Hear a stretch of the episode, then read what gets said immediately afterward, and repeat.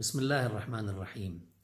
ضرب علي بالسيف على رأسه وهو يصلي في محراب مسجد الكوفة في التاسع عشر من شهر رمضان المبارك وعرجت روحه بعد يومين في الواحد والعشرين من هذا الشهر.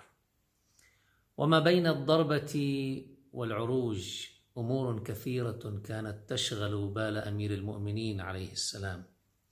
لا يريد أن يوصلها فقط إلى سمع من حوله وإنما يريد أن يسمعها للأجيال القادمة في امتداد الزمن لأن تجربته لم تكن تجربة شخص في مرحلة محددة من الزمان وإنما كانت تجربة إنسان يرتكز إلى الإسلام بكله ويجسد كل قيمه في كل حركته في الحياة وإلى إنسان يعيش الإنسانية في معناها الحقيقي المرتبط بالعبودية المطلقة لله سبحانه وتعالى.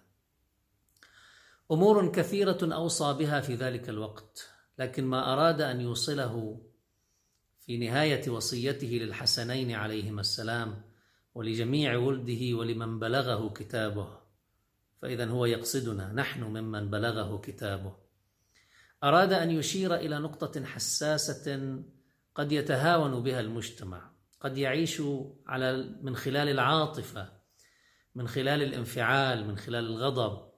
قد يعيش الكثير من الانزلاق نحو ما يقع في ضد هذه القيمة الأساسية في منطق العدالة الإنسانية والإسلامية. وجه كلامه آنذاك إلى بني عبد المطلب الذين كانوا هم الجماعة التي ينتمي إليها. قال لهم يا بني عبد المطلب لا ألفينكم تخوضون دماء المسلمين خوضا. بمعنى أنكم عندما تجدون إمامكم قد قتل من قبل شخص ما فإنكم تعودون إلى ذهنية الجاهلية التي كانت تنظر إلى القتيل ومستواه وكانت تنظر أيضا إلى القاتل ومستواه وبالتالي كيف يمكن لها أن ترضى بأن يقتل القاتل فقط وهو في المستوى الأدون في المستوى الأدنى أن يقتل هذا القاتل فقط لجنايته تجاه إنسان يمثل القمة في الإسلام والإنسانية كلها. كان الجاهليون يرتكزون إلى هذا المبدأ مبدأ الثأر الذي يتجاوز الحد والذي لا يشبع من الدماء حتى يهدأ غضبه وثورته الداخلية. يصبح الاقتصاص هو له اتصال بالمعنى الشخصي للإنسان الانفعال الغضب. الكراهية البغضاء التي يمكن أن تعيش في قلب الإنسان في نفس الإنسان فتدفعه إلى أن يجور وأن يظلم وأن يتجاوز الحدود في القتل قتل الناس النفوس البريئة. يا بني عبد المطلب لا ألفينكم تخوضون دماء المسلمين خوضا. تقولون قتل أمير المؤمنين وبالتالي أمير المؤمنين لا يقتل به هذا الخارجي عبد الرحمن عبد الرحمن بن ملجم. لا ألفينكم تخوضون دماء المسلمين خوضا تقولون قتل أمير المؤمنين. المبدأ ألا لا تقتلن بي إلا قاتلي. لا تقتلن بي إلا قاتلي. المبدأ مبدأ سواء كان الذي نطبقه عليه أمير المؤمنين أو كان الذي نطبقه عليه أي إنسان عادي. هذا هو الاحتكام للقيمة أن تصبح القيمة فوق الإنسان في الحياة.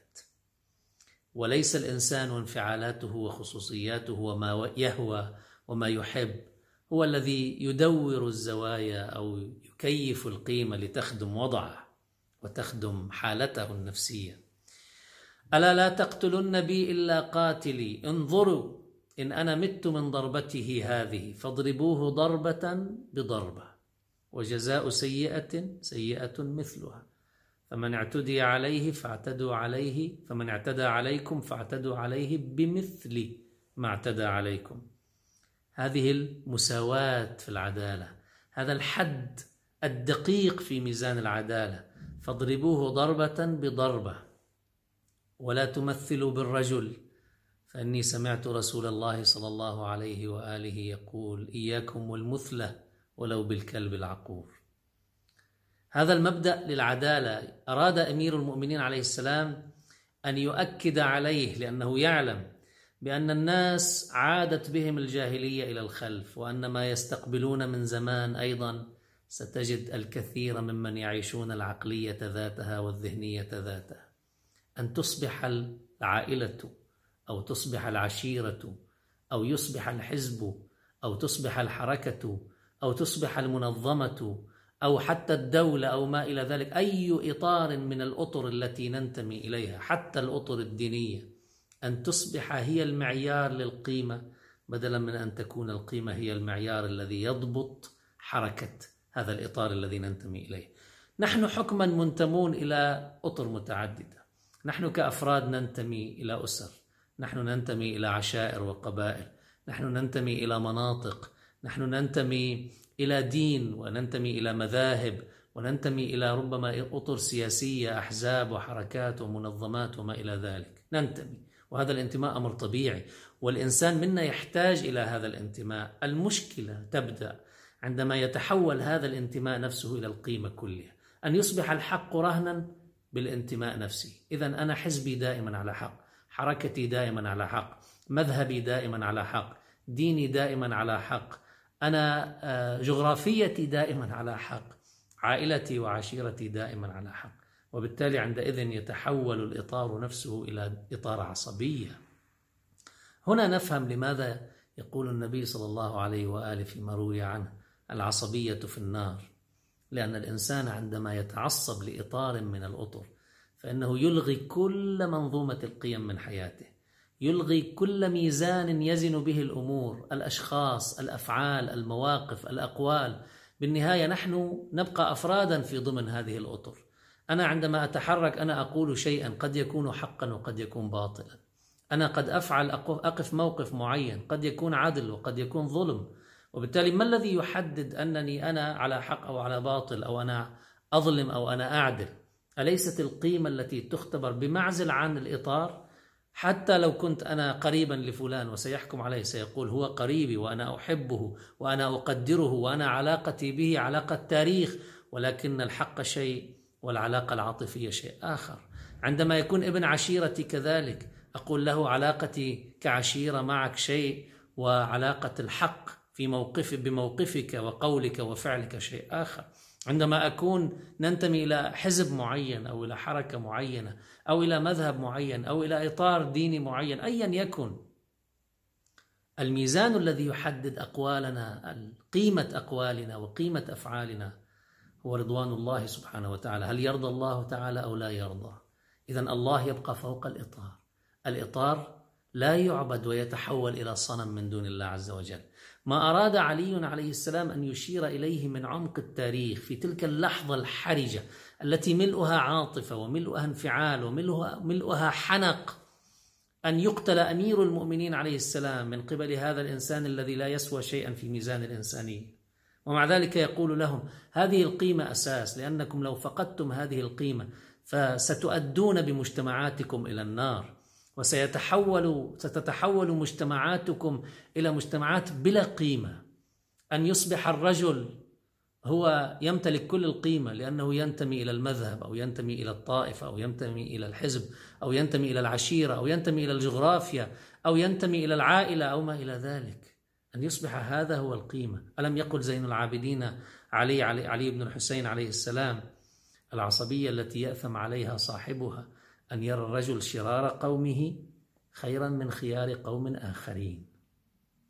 لأنه من طائفتي ولأنه من حزبي ولأنه من عشيرتي ولأنه من عائلتي ولأنه ربما في الشأن الديني لأنه يقلد أيضا المرجع الذي أقلده وما إلى ذلك. هذا يصبح أفضل من الإنسان الآخر. حتى لو كان الإنسان الآخر أقرب إلى الله وأتقى وأورع وأكثر استقامة وأكثر تجردا من ذاته فيما يرضي الله عز وجل. حتى لو كان الآخر كذلك لأن الآخر هو آخر خارج الدائرة التي أنتمي إليها يصبح هو بلا قيمة. أما الذي هو في دائرتي حتى لو كان عاصيا حتى لو كان مرتشيا حتى لو كان فاسدا حتى لو كان منحرفا حتى لو كان يسخط الله عز وجل ويشتري سخطه بمرضاة عباد الله ويتزلف لهذا أو لذاك ويستزلم لهذا أو لذاك أيا يكن هذا لأنه ينتمي إلينا فهو معنا هو القيمة. يمتلك كل الحظوة هو على حق حتى لو كان على باطل. هو عادل حتى لو كان ظالما. هو مصلح حتى لو كان مفسدا.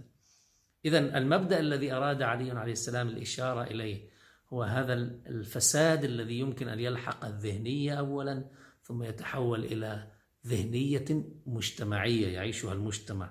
وبالتالي يضغط هذا المجتمع من خلال العقلية العصبوية يضغط على كل من يريد أن يخالفه ليخرجه من الجماعة إذا لم يقف مع الجماعة لمجرد الانتماء حتى لو كانت الجماعة على باطل. هكذا أراد علي عليه السلام أن يختم حياته ليوصل إلينا كلمة مفادها. أيها الناس إن قيمتكم من خلال تطبيقكم للمعايير التي أرادها الله سبحانه وتعالى أن تحل في حياتكم أن تطبق أن تراعوها في كل مفردات حياتكم. عندما تكونون في الأسرة أو في الإطار السياسي أو في الإطار الديني أو في الإطار الاجتماعي أو في أي إطار من الأطر فلا بد أن تبقى هناك القيم فوق كل تلك الانتماءات. حتى لا تضل الانتماءات وحتى تبقى هذه الانتماءات تعطينا غناها لأن الإنسان عندما ينتمي فهو يكسب من هذه الأطر التي ينتمي إليها. لما بكون أنا ضمن عائلة فيها كثير من الصفات الحسنة. إذا أنا آخذ التربية من هذه الأسرة. لكن عندما تتحول الأسرة إلى إطار فارغ من مضمون القيم عندئذ تتحول الأسرة إلى ضاغط علي وعلى تربيتي في سبيل أن أتحرك نحو الانحراف. لأنني لابد أن أكون مع الجماعة والجماعة تتحرك في الاتجاه المنحرف وترفض كل من يريد أن يخالفها فيما تتحرك فيه.